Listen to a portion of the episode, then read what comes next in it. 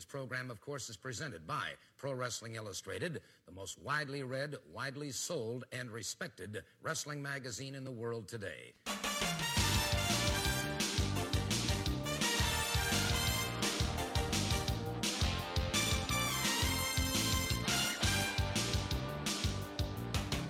This is the Pro Wrestling Illustrated podcast. I'm your host, PWI senior writer Al Castle, uh, back again. Going to be joined in a few moments by my co host, uh, Dan Murphy. We had to record our part of the podcast separately by phone. Um, so tune in for that.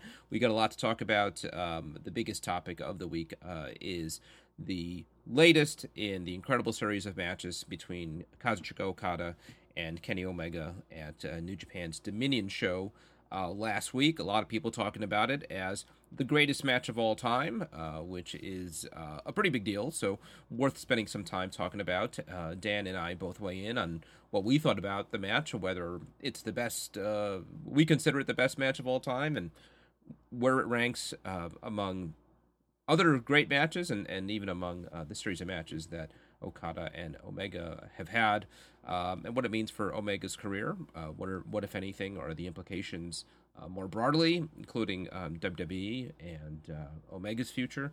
Uh, so a lot to uh, chat on there. We also talk a little bit about the Money in the Bank show uh, coming up um, this Sunday, and maybe compare and contrast a little the the styles of New Japan and WWE in their presentation um, as of late. So a lot there. After that, a uh, really fun interview I just uh, wrapped up actually just a few minutes ago with uh, the one and only Dr. D, David Schultz, uh, a, a, real legend in the wrestling uh, business. Uh, some would say for all the wrong reasons. Um, he's got a new book out called Don't Call Me Fake The Real Story of Dr. D, David Schultz. Obviously, that's a play on the incident that made him the most famous when he appeared on 2020 some 30 plus years ago and smacked uh, ABC reporter John Stossel in the face. It uh, pretty much cost him his career and cost WWE uh, a big chunk of money in a lawsuit.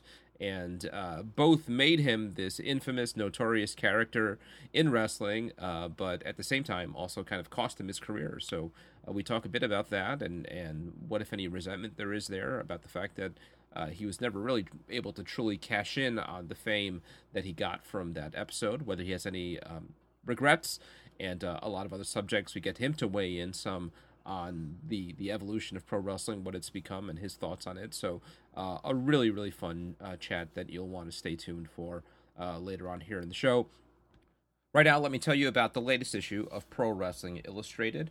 Uh, it is the August 2018 issue, and on the cover is Ronda Rousey and Triple H um, getting into it at their match at WrestleMania. And this is our WrestleMania coverage issue with Dan's uh, fantastic feature on the real winners and losers uh, of WrestleMania. And he goes into that match and all the others uh, from the big show in New Orleans uh, back in April. Uh, a lot more in this issue. Uh, we got a feature f- about this year's WWE Hall of Fame from WrestleMania weekend. my hot seat interview with Scott D'Amore and Don Callis, the new creative heads over at Impact Wrestling. Uh, what else is in here? We've got, oh yeah, Dan's uh, annual 2018 PWI poll, uh, the 50 hottest questions in wrestling answered by a panel of subscribers. Uh, a lot of fun, a great snapshot, I think, of uh, where we are right now in the business. Uh, definitely want to check that out. And uh, a lot more. A real fun issue. What you want to do is go to pwi-online.com. You could pick up the one issue. You could subscribe. Um, the longer you subscribe, uh, the deeper the savings. You can get half off the cover price.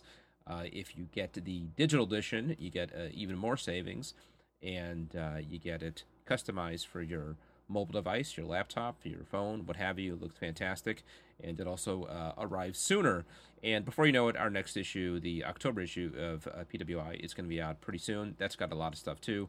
Uh, I think, as I mentioned here on the last podcast, I think I did more work for that issue than I have in, in quite a while with a pretty extensive feature on the history of SummerSlam, an interview with um, Cedric Alexander, the WWE Cruiserweight Champion.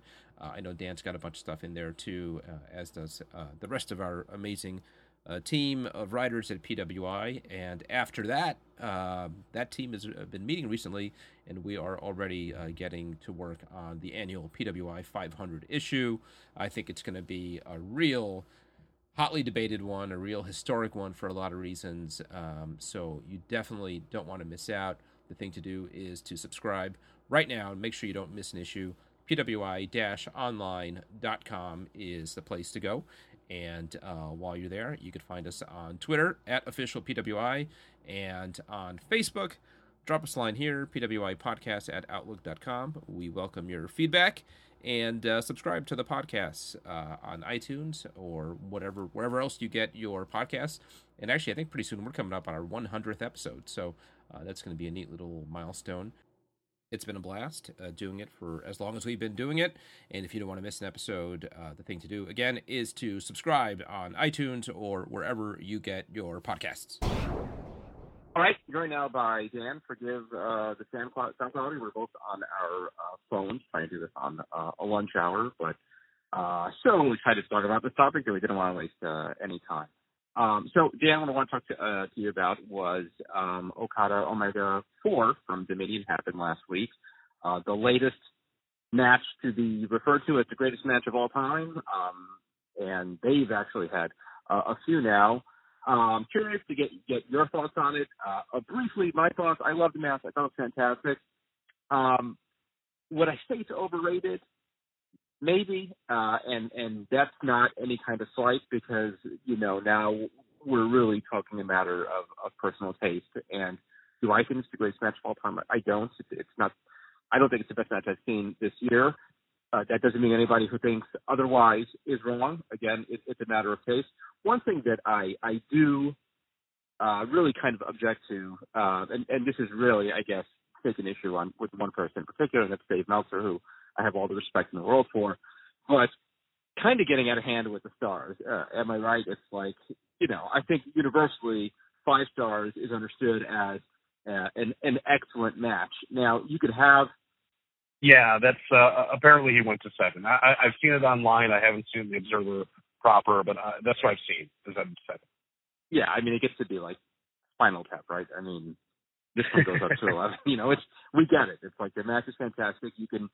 That's where you explain, right? I mean, you could give the thing five stars and say it's the greatest match you've ever seen. I, I don't know, because then next time that there's a match that that he sees that's better than this one, now what? You have to make it eight stars and so on and so forth. I mean, I think that's a little bit ridiculous. But but anyway, you know, I thought it was fantastic. Uh, have some issues uh, with it that, that I'll go into in a moment. Curious to get your thoughts on it. Well, first of all, to, to speak to your point about the star ratings and things like that, yeah, I, I mean it's definitely overblown, and people put way too much um, into what what a rating is. It's a subjective thing, and I know it's silly saying that. I mean, we do the PWI 500, and people say that's a subjective thing. And and anytime that you're evaluating anything in pro wrestling is is somewhat subjective because it's not, you know, it's sports entertainment. It's not sport where you have these hard and fast statistics, and you can say this is what a guy's Corsi score is. This is his plus minus. This is his yards per carry, whatever. Wrestling is its own unique kind of uh, beast. That being said every match or every show has say you've got eight matches matches on a card. You want to have a match that's a two star or three star. You don't want every match to be five star. You have right. to know where your role is on the show in general. And when people really obsess about five star, five star, five star, uh, the guys who went out and, and like curtain jerked or, or set the tone or brought the crowd down or did that, they're all contributing to the show. And if you're just looking at the star ratings, it's it's kind of silly um, you know, it, it's a good little barometer to say, okay, if I want to look at great matches, what are the great matches I ought to look up on, on YouTube? But a lot of times, guys get in the ring not looking to do a five star match. They look to do what's right at the time to tell the next chapter of a story or whatever. So getting too hung up on the five star component or whatever the star rating is is silly. Uh, that yeah. being said, this match very good. It was a main event. It was designed to be a blowaway, you know, steal the show type match. Went 64 minutes best of three falls. Um, really good. Maybe the best match I've seen this year. Maybe not. Certainly not the best match I've ever seen. Uh, for me, I think that you need to have to, to really make a match stand out. You need that larger than life stage, that atmosphere, the thing that as you're watching it, it just feels very special. Um, that was lacking. Dominion is, you know, kind of a, a B level uh pay per view for for New Japan compared to WrestleMania. It's maybe like uh, and the thing. a SummerSlam or something like that. I mean, it's, it's Yeah. not WrestleMania, uh, but it, it's It, it's you're right, and it's not that, yeah. backlash, right? No. Um, yeah. so it, is the best it didn't is, have is it the best that you saw of of the four? Four Omega Okada Mhm. matches. No, well, it depends. I mean, it's not my style of match for one thing. Um, so it's like if, if you're going to go see a band that you're not really into, and, and you can sit back and say, "Oh, well, I appreciate what they did. Like that's cool," but what I, you know, it's it's not my thing really. Uh, a lot of the uh, the storytelling was crazy. There is spike pile driver on the floor, two count. I, I think during the, the course of the match, I think Okada hit four spike pile drivers and still ended up losing. I mean, th- there's just so much uh, of of it's like when ECW was around back in the day, and I remember in '98, '99, 2000, watching ECW and seeing guys take seven, eight uh, chair shots, go through tables, do whatever, and thinking at the time, man, like, how do you top this? Like, how can you, how can you ever top what what they're doing? Uh, It used to be one chair shot would be the end of a match. Now, you know, it's a one count maybe, and what ended up happening was hardcore went away for a long period of time until that that began to have an effect again. We're seeing the same thing now with like these really athletic high impact spots where it's like, okay, if it takes what, six one winged angels, a bunch of tombstones, you got stuff outside the ring, you got whatever, one count, two count, two count, kick out. I mean, how how far can they go like this? Where do we go from here? So to that point, for me, it was way too cartoony and silly for my own liking. Uh, I appreciate how good it was, and the athleticism was off the charts. Um, but but certainly, I don't think it's the greatest match of all time. Yeah, I, I'm uh, with you to an extent. Um, of the four Okada matches, it's not my favorite. My favorite is still uh, the, the original because it's the original, and that's and that's always Right. uh, going to stay. And, and like you, you said, it's the one that had the big stage. It had the Wrestle Kingdom stage. The first time we saw those two, and the one I think that was sort of the most neatly tied in a bow with Okada, the champion, uh, retaining, getting the clean pin, kind of establishing himself uh, as the best. Uh, so um, again, I thought sort of the, the tightest story um, told, and and also a reasonable length. I mean, I I love watching all the Oscar movies come Oscar season, and um, the thing is, even a really great movie could be a little bit too long. I mean, I've seen movies that I've loved, I thought are fantastic, and I thought would be better a half hour shorter. You know, um, and that's that's where editing comes in. And this felt sometimes like a match that needed an editor, right? I mean, it is 65 minutes uh, or whatever it was is a big ask for for anyone, even if you're doing um, great work in there. So, but but the benefit of it, I mean, each of these four matches um, told a story, and each of them benefited from the last because that kind of compounded the story, right? So the first match, as I said, in the first match, you have the story of the two going in there and facing each other for the first time. Then the rematch builds off of the story in the first match, and the third match builds off of the other two and had um, the story of the the G1 and you know the the, the ramifications of, of either uh, winning or losing within the G1, and also a shorter time limit, and built off of the other two. And then this one had three other ones to build off of Okada's historic reign, most title defenses, longest, I mean everything. So in in that sense, I understand when people say it's the greatest match they've ever seen because it had this story that unfolded over a year and a half and over all these matches. Uh, so so that's all all great.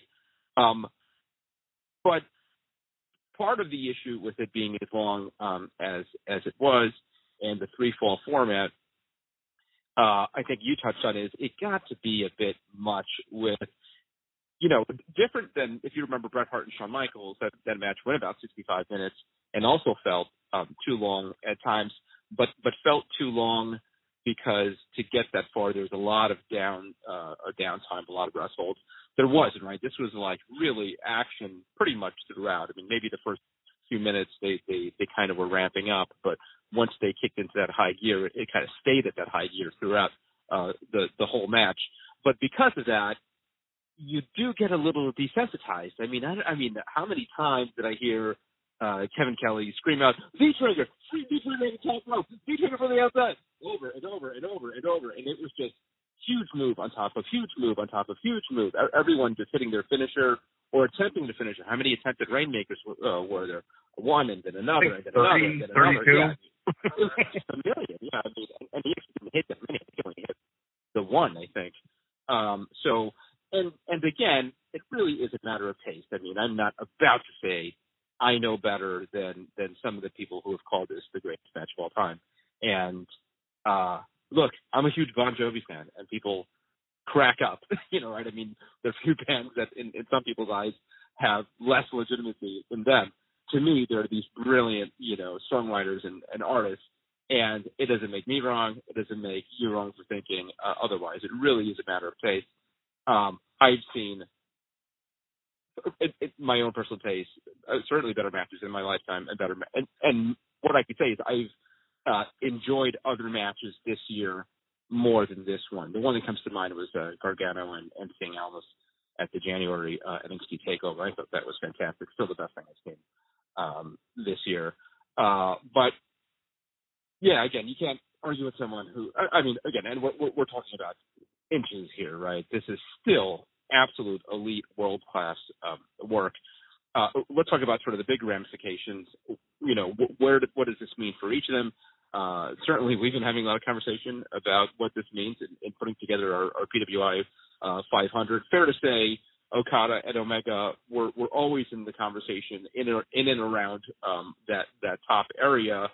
Uh, you know, there's I think is some reevaluating with uh, Omega now finally winning the big one, winning the IWGP title, having uh, uh, beat Okada now twice during the, the evaluation period. And I thought thought about it actually he did three times because essentially he did twice in the same match um, in, in this match. So, um, what does this mean to for for Kenny Omega? I mean, is, is he in in the conversation as really the the, the best in in the world right now? And uh, uh, past at, at, right now, historically, uh, he's really doing something special in in Japan, a a North American worker going over there and and um, really kind of igniting something special out there. And even back here, you know, I and and I can't help but wonder, Vince McMahon, Triple H, watching from afar, what they think of all this.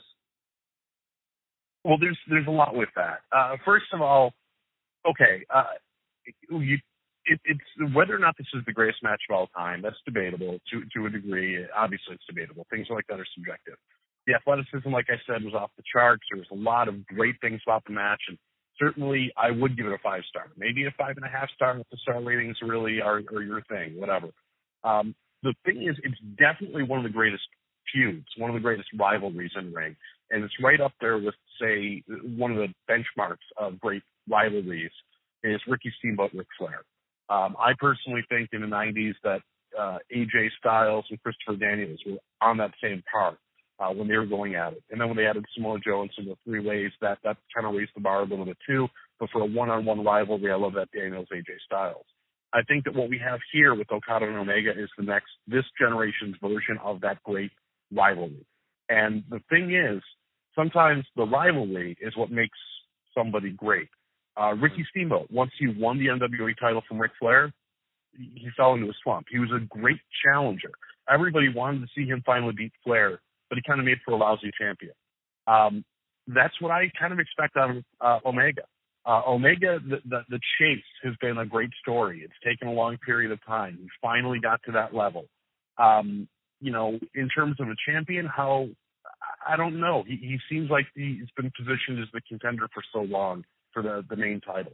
Um, and I, I think that having finally reached that goal, it brings him down a little bit. I, I don't think he'd be able maybe against Naito, okay, that's that's a good rivalry.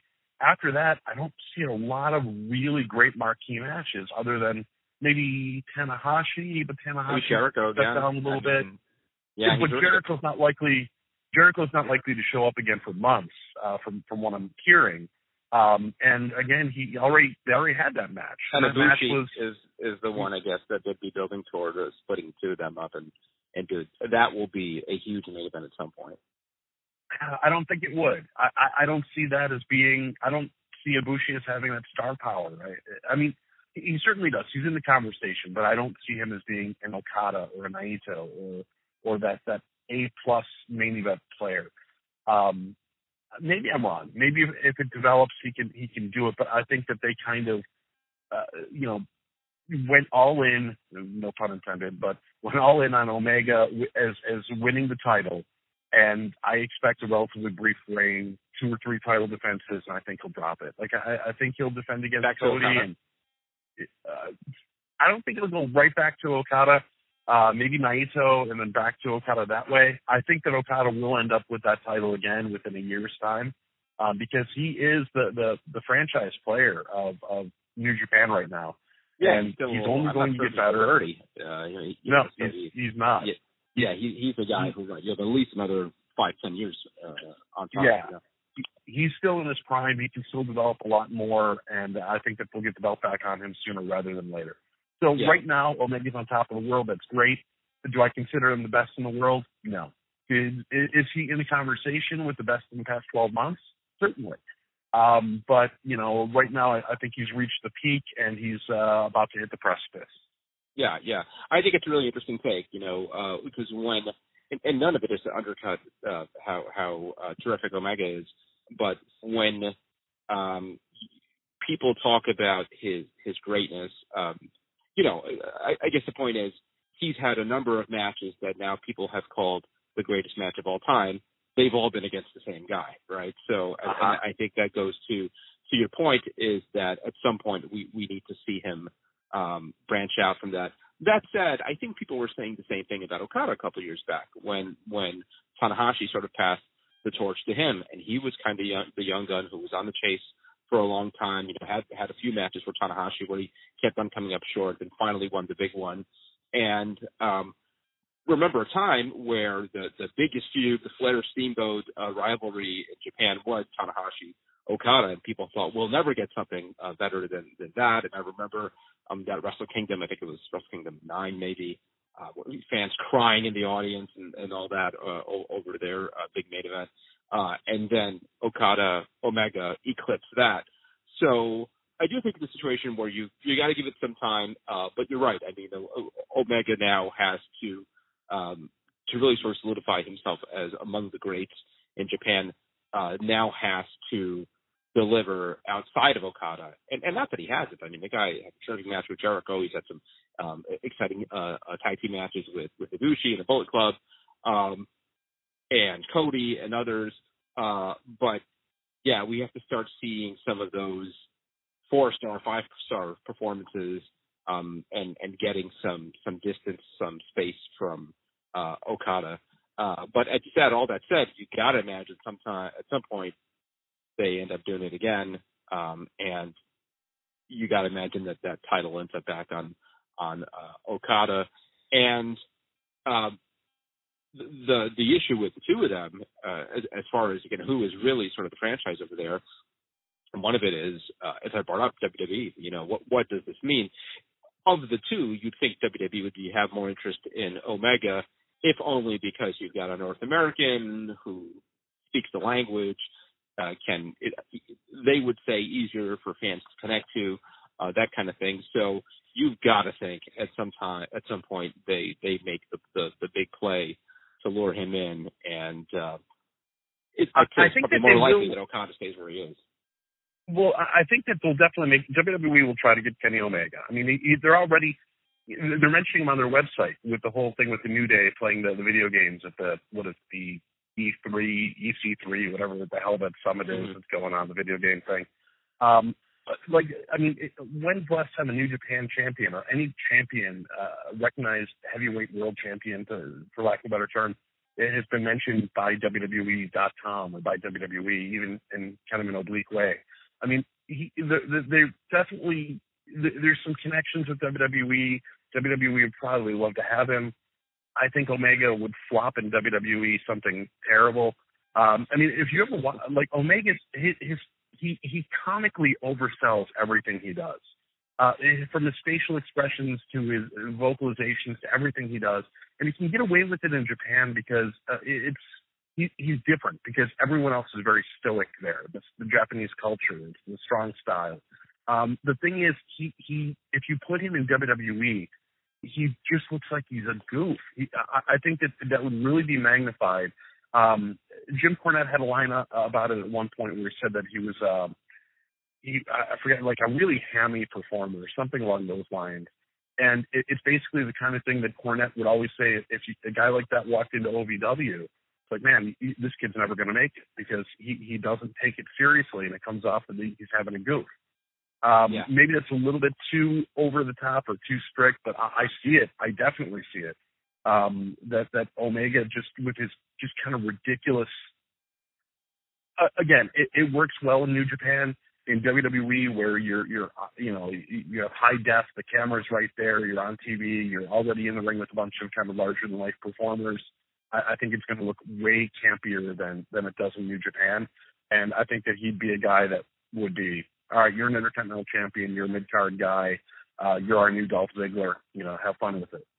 Yeah, I, I to some extent um, agree with you, and I do think that there are American um, or North American accents in in uh, Omega's case that work better in Japan than here. The, the one that comes to mind was um, uh, Gallows and Anderson. I remember when they were in in Japan and they were tearing it up. They were the dominant tag team and and all that, and then the talk came uh, about them coming over to WWE, and I thought instantly this is not going to work. You know, we, you know, we had Doc Gallows year, years uh, ago, and it, again, not not to undercut their ability and, and what they bring to the table, but um, in Japan, they're the big, intimidating American um, uh, tag team. Uh, in WWE, they're just kind of these ordinary-looking guys who work well enough, but I mean, they, don't really stand out. Um, and uh, I agree. I think Omega's uh, terrific. I, I wonder if it's a situ- situation kind of like AJ Styles, even though I do think that Styles brings more to the, the table. I always thought he'd be um, a, a better fit in WWE than maybe thought he, they thought he, he would be.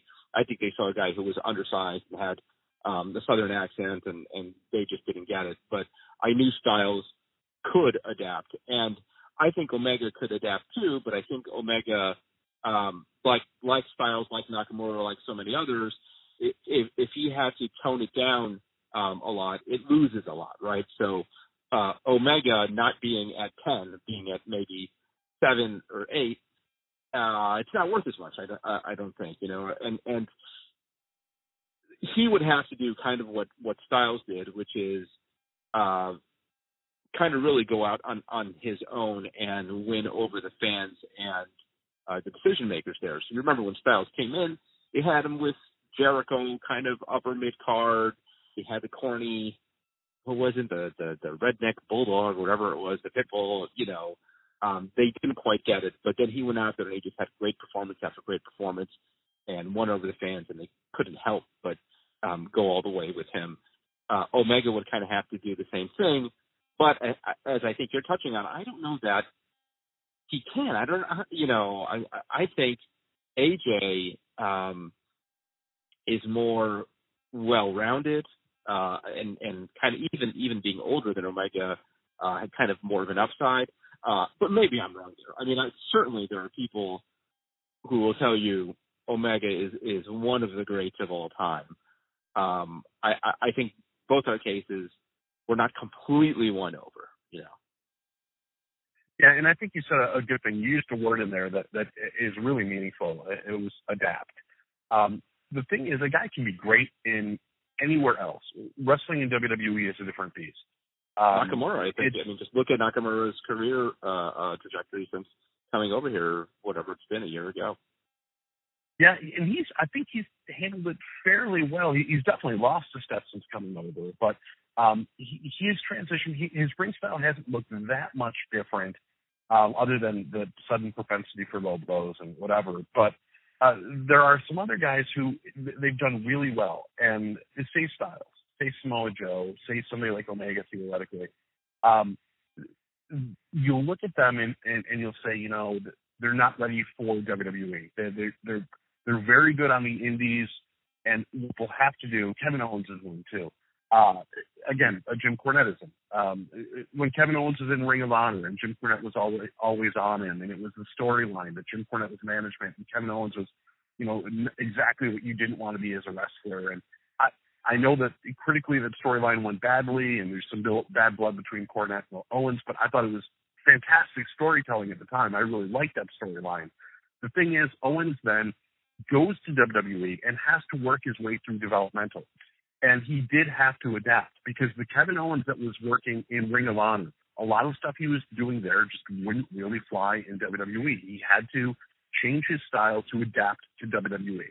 Samoa Joe had to change his style to adapt to WWE. There are some similarities, but if you watch his matches on the Indies and in Impact and TNA and watch in WWE, you can definitely see that he's taken a lot of stuff out, and what he's doing, he's doing a little bit better, stronger. He's working the camera more. He's more polished and refined. AJ was one of the rare guys who didn't have to go through developmental to go through that process. He was able to just kind of get on the main roster, and his his work carried him through. Believe it or not, wrestling can still get over on its own, and it did with AJ. A guy like Kenny Omega, I think he'd have to spend a lot of time in developmental because he would really have to change a lot of what he does now to fit in with today's WWE. And once you polish him too much, it's going to take away, like you were saying, everything that makes him special. So again, you know, I think appreciate him and what he's doing and the platform he has in New Japan. That's great. Whether or not he gets to WWE, maybe he will at some point because it's a better payday. Theoretically, I don't know what he's making over there, but I, I don't think that you'll ever see the quality of work that he's doing now in the WWE ring. Yeah, yeah. So, uh, kind of taking this to to uh, uh, a logical uh, next uh, uh, conversation here. Um, Money in the Bank is this Sunday. I've heard from a lot of people who watched New Japan uh, on on Saturday and then tuned into Raw on Monday, and it's like you can get whiplash. It, it, it's it's difficult, right? Because it's it's such a change, and uh, I don't know, coincidentally or not, I think at the same time that New Japan is putting on uh, what people are talking about, one of the, the best shows they've ever put on, um, Raw, uh, not just one, WWE for the last few weeks, building up to Money in the Bank, I think has put on some of the worst TV that uh, certainly of, of this year, maybe the last several years. What what they do badly, um, they're doing a lot of and doing worse than ever. You know, I think of opening Raw with everybody standing on a ladder, just this incredibly unnatural uh, kind of presentation of of building rivalries, that these overly scripted promos that you know that that's loaded with these lines that writers think are clever, but nobody talks that way. You know, uh, some of the slip ups with with uh, Ronda Rousey in the last few weeks, the the the, the Sami Zayn, uh, Bobby Lashley stuff, the angle with with the Miz getting the the briefcase and opening it, and there's pancakes inside. Uh, just incredibly awful stuff. It almost feels deliberate. It almost feels like WWE trolling um, fans who were maybe talking a lot about uh, New Japan over the the last few days and, and last several weeks. Um, is, there a, a, a lesson there? I mean, what can WWE take away from the presentation of, of New Japan. Is there any hope that that they will? I mean, could there be the day that w- we see something on the par of? Uh, and I've seen great WWE matches, but it, it's less even about the match quality and more about the presentation. Um, and you think about fans crying in the audience, literally uh, at the end of the, that match with Omega and Okada. And uh, I, I I can't remember when's the last time that I was so invested in a WWE match that I even had much. I mean, the matches I've enjoyed, uh, and certainly in NXT, uh, but but in sort of WWE proper, I mean, being that invested in in the match, you know. Yeah, here's the thing. I mean, our last call or, or our last podcast or two podcasts ago, um, we talked about the new deal with Fox. I mean, WWE's making so much yeah, money. Yeah, what's their what's their they, motivation? Don't have, yeah, to do anything. They don't have to change if I mean if the fans uh, because here's the thing I mean as much as fans who talk about New Japan love New Japan will say lip service to say like oh I don't watch WWE I watch New Japan. But those fans will be the first ones to complain about what happened on Monday Night Raw. So apparently they are watching. I mean so the thing is WWE's got those fans they're not going anywhere. Uh, so they don't have to appease them. I mean as long as there's kids who are still going out there and and and cheering for the new day and and, and popping for pancake spots or whatever. that, That's as long as Fox is willing to give them billions of dollars. then they don't need to have a guy like Omega and Okada go out there for 64 minutes, risk life and limb, when they can go out there and do a WWE style match in 12 minutes, take four or five bumps maybe, and do it four or five times a week, as opposed to you know Okada doing five title defenses a year. And wow, wow, look at all these title defenses. That's a WWE champion in, in 10 days. Um, yeah. You know, it's just a completely different thing. WWE is not going to change to appease the hardcore fans. Uh, the only thing that this might do, um, and, and this will be something that we saw happen really in the 90s uh, a lot. Um, you had in the 90s the cruiserweights take off. You had the Eddie Guerreros and Chris Benoit's and those those guys before they made their name in WWE and eventually became WWE champions. But those guys influenced a generation of wrestlers who wanted to be the next Eddie Guerrero the next Chris Benoit. And all of a sudden, the guys that you saw on the Indies, they weren't six foot four muscleheads who were coming in, or former bouncers, or guys with beer bellies who were trying to get into wrestling to be the next Hulk Hogan, Ultimate Warrior. They were these young athletic guys who were trying to be the next Eddie Guerrero, Chris Benoit, cruiserweight type. And what happened is the entire sport changed over a period of time. If guys like Omega and Okada can influence the new generation to be like, I want to be more like Ricochet, I want to be more like Will Ospreay, I want to be more like Omega or Okada, then regardless of whether or not WWE wants to embrace it, once they see that that's the new talent that's out there, that's the, the wave of the future, they'll eventually get with it. Um, you know, they'll, they'll probably still, you know, compensate that by putting it against whatever version of the big show exists 10 years from now yeah. um, and balance things out a little bit. But I don't think WWE is going to try to change their strategy based on what's getting over elsewhere. What will happen is that what's getting over elsewhere is going to influence the guys who will go on to WWE in the future.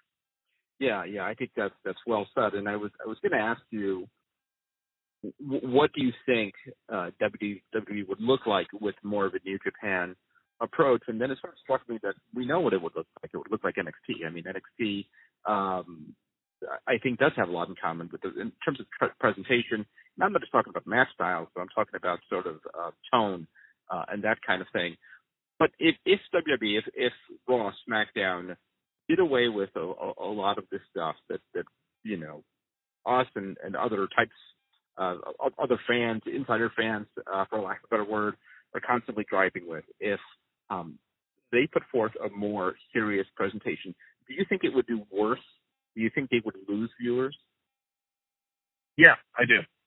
I think they would. Um, I mean, if they went, it, you can win over a different audience. I mean, you could if you made things as athletic and real as possible. Then you could win over fans who, who want to see wrestling presented like a, a real sport. Um, you will lose the fans who are into the personalities and the storylines and things like that. If you go with the kind of uh, I mentioned Ricochet and Ospreay and, and other guys like that, or even the Okada Omega match where you have 60 minute matches with all these multiple falls, you'll you'll cultivate an audience, but that's not accessible to uh, mainstream America and kids. And, and here's my barometer: go to visit your parents and say, "Hey, I want to show you something." and play Omega versus Okada for 64 minutes, and you see how long it takes before your mom or dad is like, "Come on, how long is yeah, this go? Yeah. Can we turn this on? This right. is ridiculous." If you do yeah, the same yeah. thing with kids, the kids are out in another room playing after about 10 minutes, so it's not accessible to middle America, and WWE is. Yeah, I think it's a really good point, and, and in fact, um, you know, I, I, I heard about how great uh, Okada Omega uh, was. I, I didn't see it in real time. I saw it uh, later, and so hearing this might be the greatest match of all time. I sat down to watch it. I called my kids, hey, come come watch. You know, this match will be fantastic. And forget about it. I mean, they they could not. You know, uh, uh, it it did not keep their attention, and um, I kind of didn't blame them. There were times when it couldn't keep mine just because it, it went so uh, long. And um, I, I think, you know, for better or for worse, opening a briefcase full of full of pancakes would get their attention. Um, so yeah, I mean, I think there is something in between, right? I mean, I don't think, and I wouldn't advocate for for WWE to become New Japan tomorrow. Um, I think what is in between is probably closer to NXT. I mean, certainly in terms of the production value and, and all of that, uh, it is a WWE uh, presentation, and I think they do enough to develop storylines and personalities and that kind of thing. It's just sort of the worst of the silliness um, isn't there, you know. Um, and more than anything, it's the the overscripting. You know, I, I remember Ronda Rousey saying something a week or two ago. He brought up something about pressure, and she said, uh, "Pressure is what builds up behind a bullet in the chamber of a gun." or something like that. And somebody sat Oh. down and wrote that and thought it was so clever. Uh, and it is clever, but nobody talks that way. I mean, it's it's so incredibly unnatural. That's the stuff that just drives me nuts.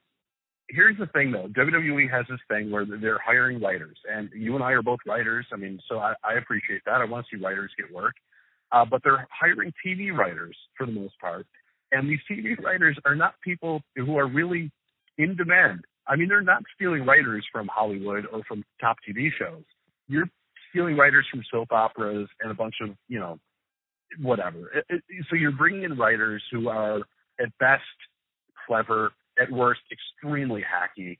And then they all have to go through the process of Vince McMahon has to approve this, and Vince McMahon has his own unique sense of humor. You know, that's it doesn't matter what you bring to the table; it, it all has to go through committee, and and that's how it goes. So what you've got is this process where you've got mediocre writing talents writing for wrestlers who, you know, they're just trying to be their character, trying to do what they need to do to, to stay on TV and, and do their thing, being approved by middle management, and I mean that's that's that's a corporate entertainment company. And that's what you're Yeah. going to get. Yeah, I think it, it, the the problem is uh, in looking to script the television shows for dialogue versus looking to just real life for, for dialogue, and that's always that that kind of balance they're trying to, to find of whether uh, you know presenting it as as sport or presenting it as scripted television. Um, you know, but look at uh, uh, a UFC rivalry, uh, and when two guys in, in UFC, you know, Jon Jones and Daniel Cormier being probably the hottest feud ever in UFC a couple of years uh, back and into last year. Um, look at when they'd have the two of them together in Sports Center or something like that, and how they talk to each other. That's how people who don't like each other and want to beat each other up talk to each other. You know, uh, and and it's not talking about pressure building up behind a bullet in the chamber of a gun you know, uh, it, it's uh, and and some guys, um, to their credit, navigate around this. I mean, the one guy who who comes to mind is is Samoa Joe, and I think Samoa Joe be said some real garbage lately too, but does his best to make it work um, through the body language, through uh, his his tone, how he delivers everything. He looks like a legit angry guy who uh, just really wants to to beat somebody up. Um, but but it's tough, and and you know there was uh, a Ronda doing announcing a couple of weeks ago, and uh, that was just a mess. You know, tripping over each other, repeating scripted lines, and uh, just the most unnatural thing in the world. And it, it it's tough when um, you you are trying to script people to speak naturally, and and that in and of itself is a contradiction, right? I mean, if you want people to speak naturally, just have them speak. Um, and and and it's not to say don't give them bullet points or, or that kind of thing. But uh, the, it, it, I wish they would do away with that whole experiment. I feel like they've tried it; it doesn't work. Some people, uh, some wrestlers talk about how they really appreciate it. I think um, a a type of wrestler will will like it, and um, you know, I, I, I think some wrestlers it, it's not to call out their, their work ethic, um, because certainly in, in the ring they can have tremendous work ethic, but they're ones who just don't want to be bothered with that stuff. I think they're happier to just be given some lines and read it, and I'll worry about putting my match together in the ring, that that kind of thing. You know, Randy it- Orton, Randy Orton comes to right. And it's funny that you bring that up because literally just this week I stopped out at my little corner gin mill and sat down at the bar for a little bit. The, the bartender working, it was a woman, 40, 41 years old, came over and started talking to me and she started talking about wrestling. She doesn't follow wrestling, but she's got kids. They watch wrestling. One of the first things she said to me, she said, have you heard Ronda Rousey lately? Like she's saying things that just don't make any sense. Like it, it's like she's reading lines and somebody like, and this is a, a super casual fan who's picking up on that right away. And it, it's like we all know Ronda Rousey. Like we all heard her talk on on ESPN and everything else. Like this doesn't sound like her. How come she's just such a different person in WWE? Well, there's no real answer for that. And Yeah. People want to and creative want to get their hands on it and, and and make it work. But yeah, everybody's seeing that, and it's uh, it's kind of impossible to miss. All right, back here uh, again, and wanted to thank Dan for the conversation as always.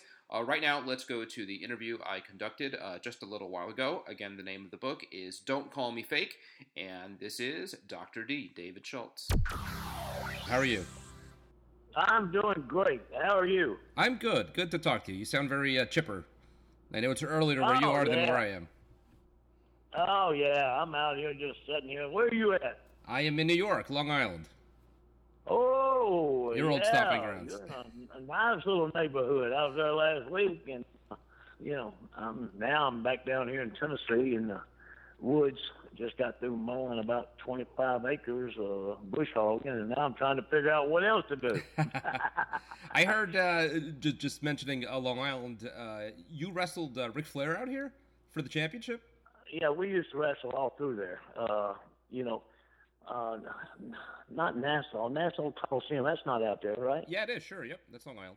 Okay, yeah, oh yeah, I was there several times. That's and uh, other ones, you know, you you do so many of them you forget over the years. You know, that was a long time ago. you know. Yeah, yeah. I heard uh, you talked about uh, wrestling in one of the raceways or something out here with Flair. Yes, I did. Uh, Roosevelt, Belmont, Rosa, Roosevelt Raceway, or Belmont Raceway, Yeah, or yeah. somewhere. Okay, Roosevelt's over by, I guess, Westbury, and they used to. Yeah, I heard they used to have shows there. That's Yep. way before my time. Yep. Yeah, yeah.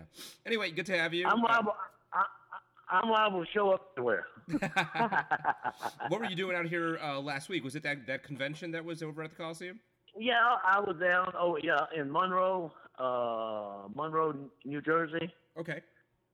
I was there, and then we went to some place on Long Island, uh, radio station over there. I Okay. don't know where it's at, or where, well, I, you know, I booked the car, took me over there, and put me off, and then took me back. You know, Yeah. uh, so I can tell you where it was or how to get there. I know it was just a lot of traffic. yeah, that's that is. New I guess York. that Belmont was going on or whatever. you That's know. right. The Belmont Stakes. And, You were here for that. Yeah, yeah. Yes.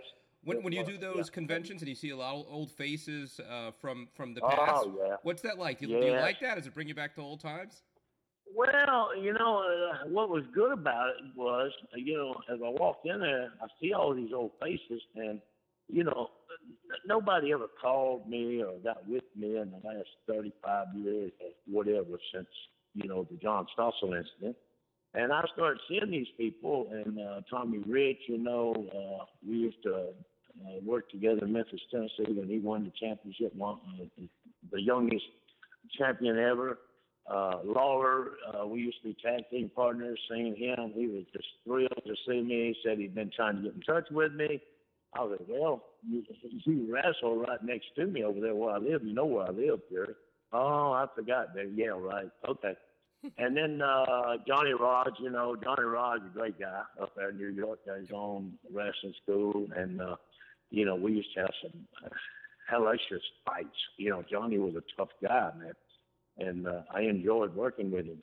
And then uh, there was Bill Eadie, he was there. Uh, Greg Valentine, of course, he was there, and uh, all these guys were over here hugging my neck and grabbed me and said, "Doc, man, we ain't seen you in so long." Well, yeah, uh, okay, not my fault.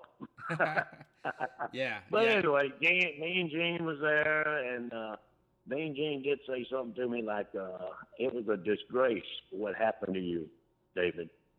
And- but you got to understand that what happened to you, and nobody spoke up for you or anything because if they spoke up, they lost their job Yeah. immediately.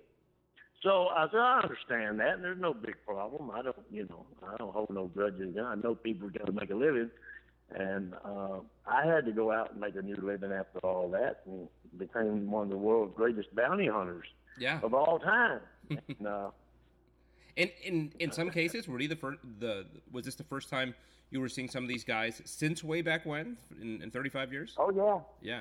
Yeah, I hadn't seen some of them in 40 years there. Yeah, uh, I know Tommy, and then uh, Tracy Smothers was there, and then uh, you know I forget some of their names, but there's so many of them, and they all. Uh, I mean, it was uh, it was so gratifying to see that these people actually remembered me, and they said, "Yeah, hey, we won't ever forget you.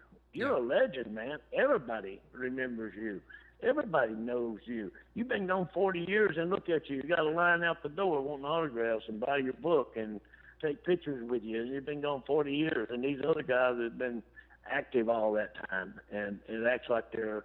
Uh, some of them look like the Maytag salesman sitting over there. Of course, you wouldn't know what I'm talking about if you're that young. Yeah. Okay, yeah. I mean, you know, Yeah. even you know, not, you know, and I'm over there just working, working, working hard, signing autographs and taking pictures and all that. And these people, I, I couldn't imagine how popular I would have been if Vince McMahon hadn't ruined my career. Yeah. Well, let's If talk about that. That, that in, that's you know. exactly what, what I wanted to get into, and, and obviously it's a subject of your book, and you know, you put your name in Wikipedia, and it's like the first thing that comes out, right? I mean, that that incident with John Stossel back in, in 1984 on 2020 when he slapped him um, is is one of the most legendary moments uh, in wrestling, and as you touched on, it, it made you a, a, a legend. But very often, incidents like that that really create someone's stardom result in them making a lot more money, becoming uh, uh, bigger stars, become more popular. In, in your case, it, as you touched on, it pretty much ended your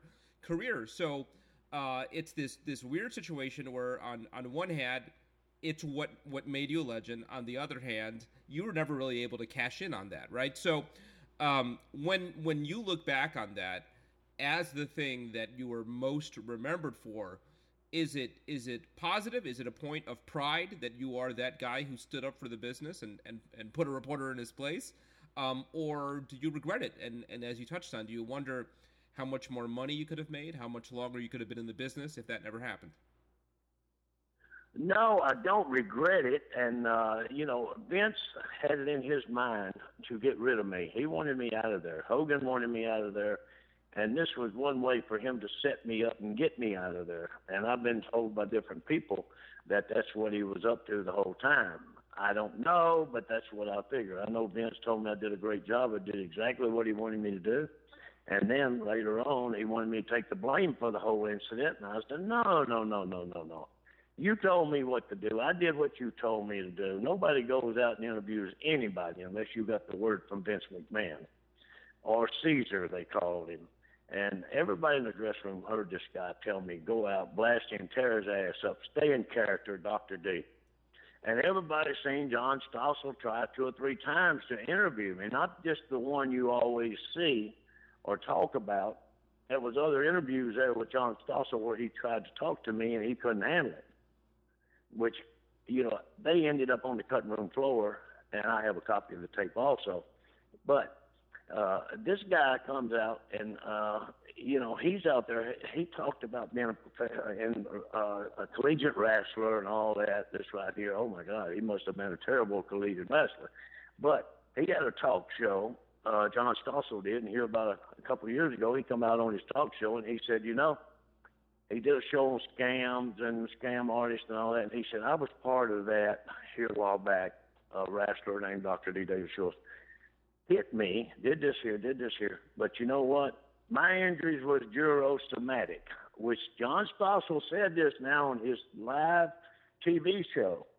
And he said, when I got paid, I had no more injuries, no more pain.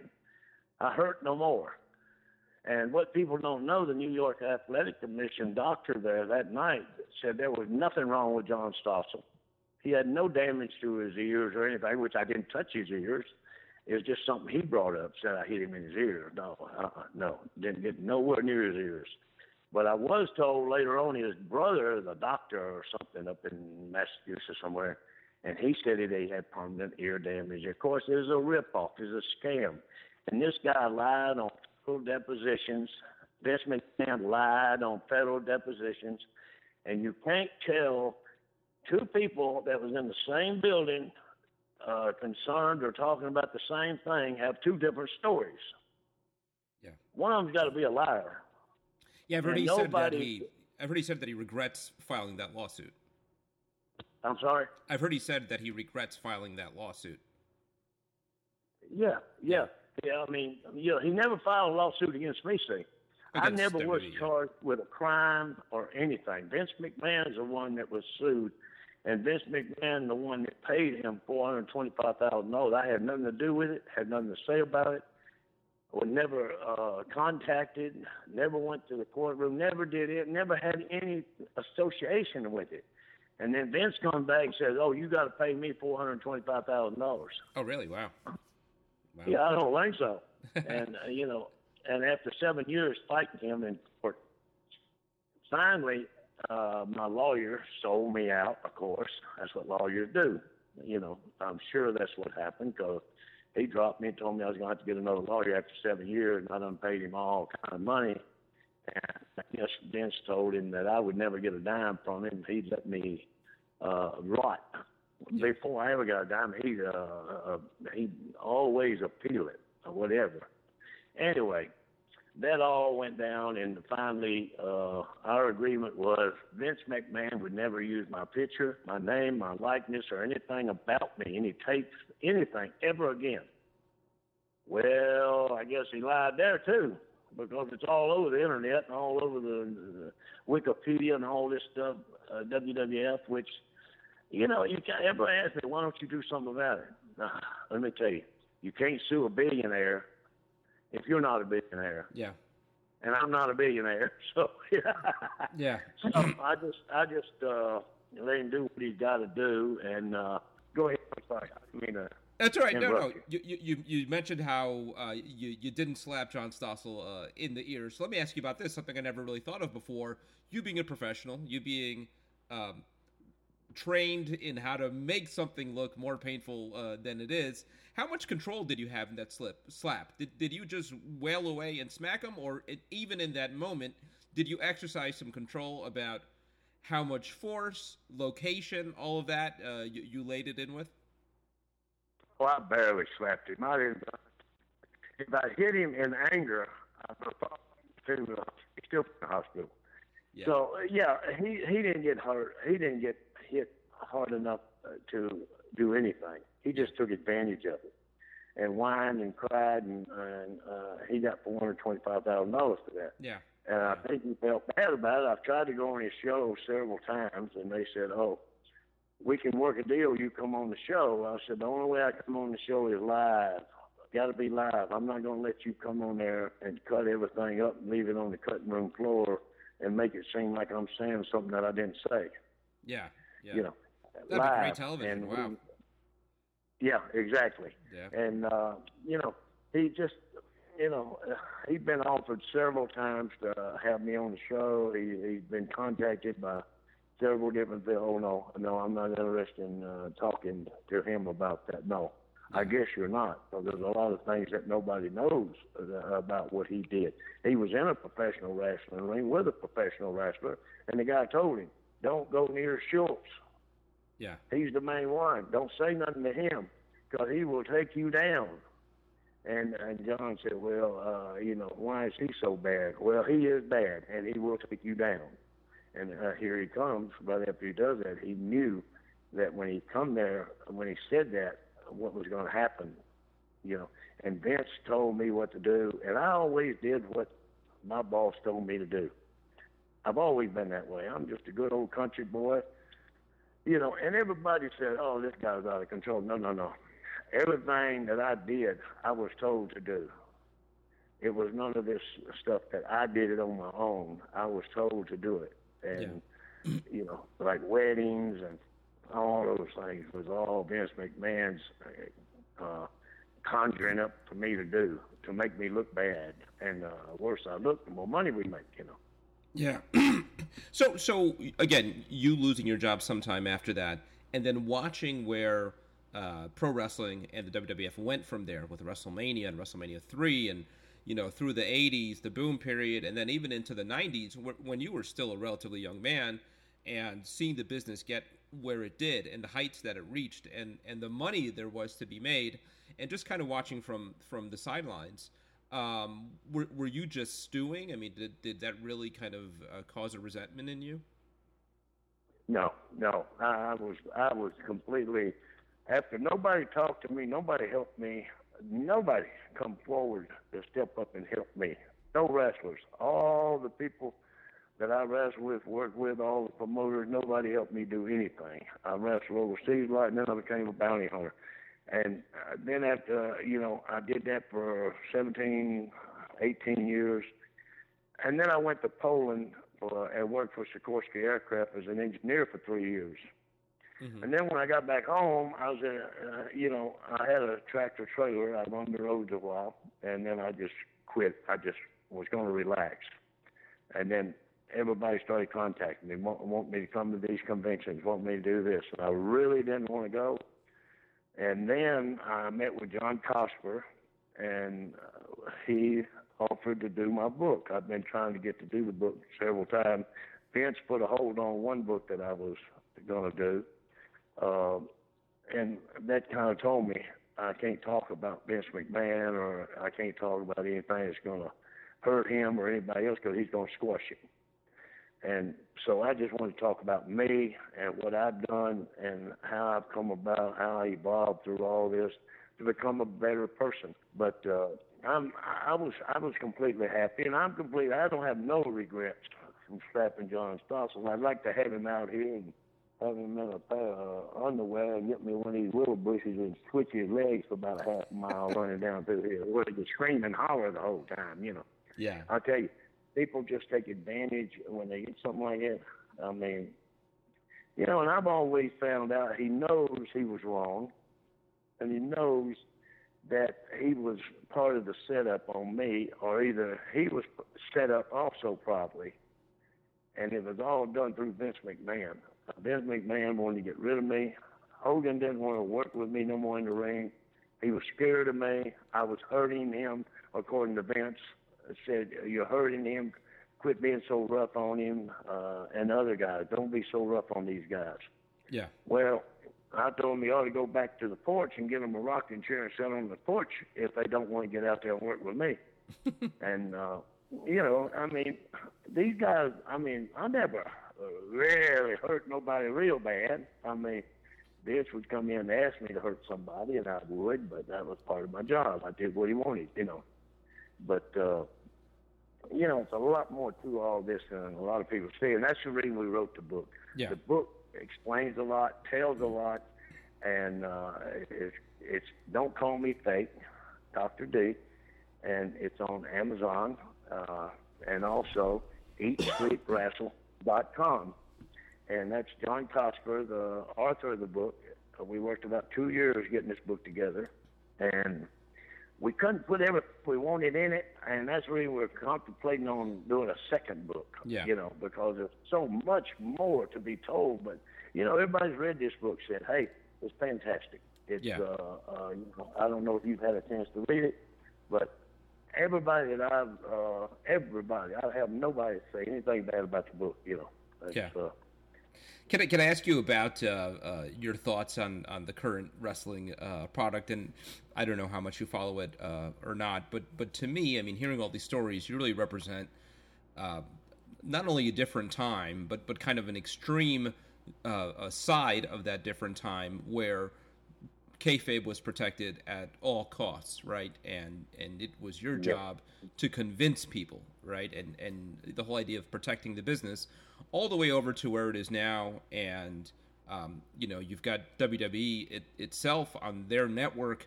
Uh, putting on shows where, where their wrestlers openly speak about how it's worked, and you've got guys who were rivals on TV sitting down to have dinner on camera and talking how they went over a match and and all that. I mean, it's just so open now.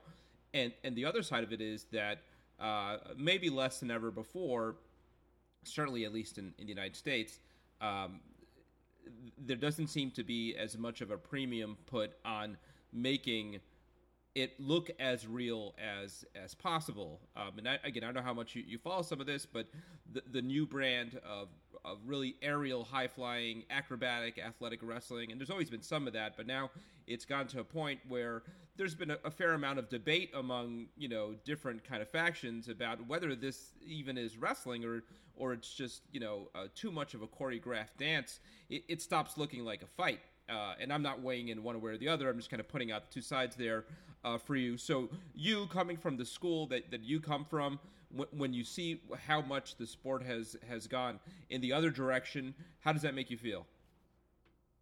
Uh, it's real. I mean, you know, you say, well, I can't watch it. I, if I turn it on, I turn it off within five minutes. I, I don't understand what they're doing, how they're doing, why they're doing it. But uh, if you look at the ratings and the money that's being made at it, I guess they're doing something right.